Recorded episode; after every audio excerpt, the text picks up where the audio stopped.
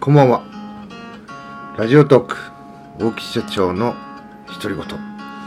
今日も始めていきたいと思います。すいません。シンガーソングライター2歳さんのライブにちょっと被ってしまったんですが、この時間しかちょっと開けることができなくてですね、今、音声の方を撮っております。この配信では即戦力で仕事に役立つ情報を企業転職昇進個人では自己投資前向きで成長できるお話をしております、え私大木はですね、え人材業をなりわいとする株式会社 LMC という小さな会社の代表をしております。サラリーマン歴約10年起業して10年売上ゼロ。顧客ゼロ。従業員1名、え自己資金も150万円しか持ってなくてね、それで起業し、え赤字、黒字倒産の危機を乗り越えて、今ね、こうやって、え少しね、笑ってられるというような状況でございます。今日はですね、どういうお話をしたいかと言いますと、え自分を知るためのアドバイザーは元〇〇だったという話ですね。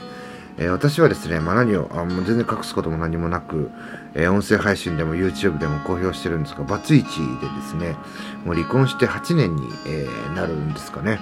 え入学式は出た記憶があります。まあ、息子がおりますね。そして再婚して5年に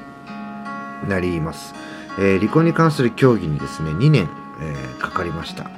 そして今も欠かさず、慰謝料と養育費を支払っております。笑いみたいなね。で、ここでね、まあ、慰謝料っていう風なね、話を聞くとね、まあ、経験者の方とかね、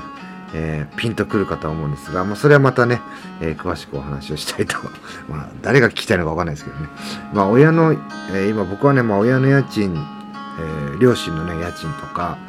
まあ、えー前妻とのね、えー養育費とか慰謝料とか、あとその他ですね、かかった資金っていうのも、すべて自分で責任を持って、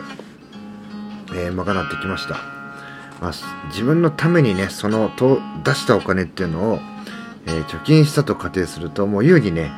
1000万円資産をね、増やせたことになります。本当にね、あの、えー何か経験とかね、えーあ自分ってこうだったんだっていうね、えーものを知るっていうのにはね、とてつもないお金がかかるなっていうこれね、経験をしてるわけなんですけども、まあこういうことやってるとね、社長の品格とかが下がるとか言われたりね、自分がそれでもね、また支払うと決めたことですから、えやり通しているわけでございます。まあ、えー前置きはなくなりました。本題に入りますが、えー離婚の協議にね、え2年にかかった理由、それはですね、まあ、自分はね、正しい、間違ったことはしていないというね、えー思い込み、これがね、えー原因で、これはね、正直言うとお互いそうでした。まあ、特にね、僕の方が強かったような気がしますけども。お互い幸せになろうと言ってね、別れて、で、本気で幸せになることに、えー邁進をしていました。ね、えそれでそんなことをしていくと、やっぱり新たな出会いもあってね、え彼女ができて、っていう風になっていくんですけども、まあ、どうもね、歯車が噛み合わない。とてもね、嫌な思いをすると。でそしてね、こう、ふと思うんですよね。もしかしたら自分もこういうことを相手にしていたのではないかというふうにね、思います。でね、自分のしていたことが自分に返ってきたというね、え経験というのをたくさんしました。まあその当時付き合ってた人が、え悪いことしてたとかそういうことではないんですけども、えそしてね、えやっぱし離婚した元パートナーに時間を作ってもらえて、あちく作ってもらってね、え逐一ね、相談なんかをしてましたね。えーまあ僕の方からね、ちょっと時間いいかいって言って、ちょっとこういうことあったんだけど、これって、自分ももしかして結婚した時にこういうことしていたのかなとか、いや、してたよ。あそんなことやってたよとかね。まあそれがね、いつしかね、えーまあ1年間という期間だったんですけども、お互いがね、えー相談するようになっていきました。まあ、元のね、さやに収まることはありませんけども、まあ、お互い相談相談というのを繰り返し、えー元パートナーが先にね、再婚し、で、私も遅れることながら再婚し、こう、現在に至っているということなんですけれども、もしね、えー離婚する前に気がつかなかった、えー自分の愚行にね、えー離婚後の1年で気がつき、えー向き合っていなかったら、今の幸せがね、えーないのか、今の幸せがどうなっていたのかっていうふうにね、えー本当にね、こう思っています。まあ、自分を知るためのアドバイザーは、えーもっと目立ったというね、お話なんですけども、やっぱしね、えー、自分のこうおごり高ぶりってわけじゃないんですけどやっぱし自分のねこう思い込み、えー、自分は間違ってないとか正しいとかねそういう思い込みを一回ね、えリセットして外して、え客観的にね意見を聞いてみるとか見てみるとかまたそれをね素直に受け入れるっていう機会これってね非常にね大事だなというふうに今も思ってますしとてもねいい教訓になりました。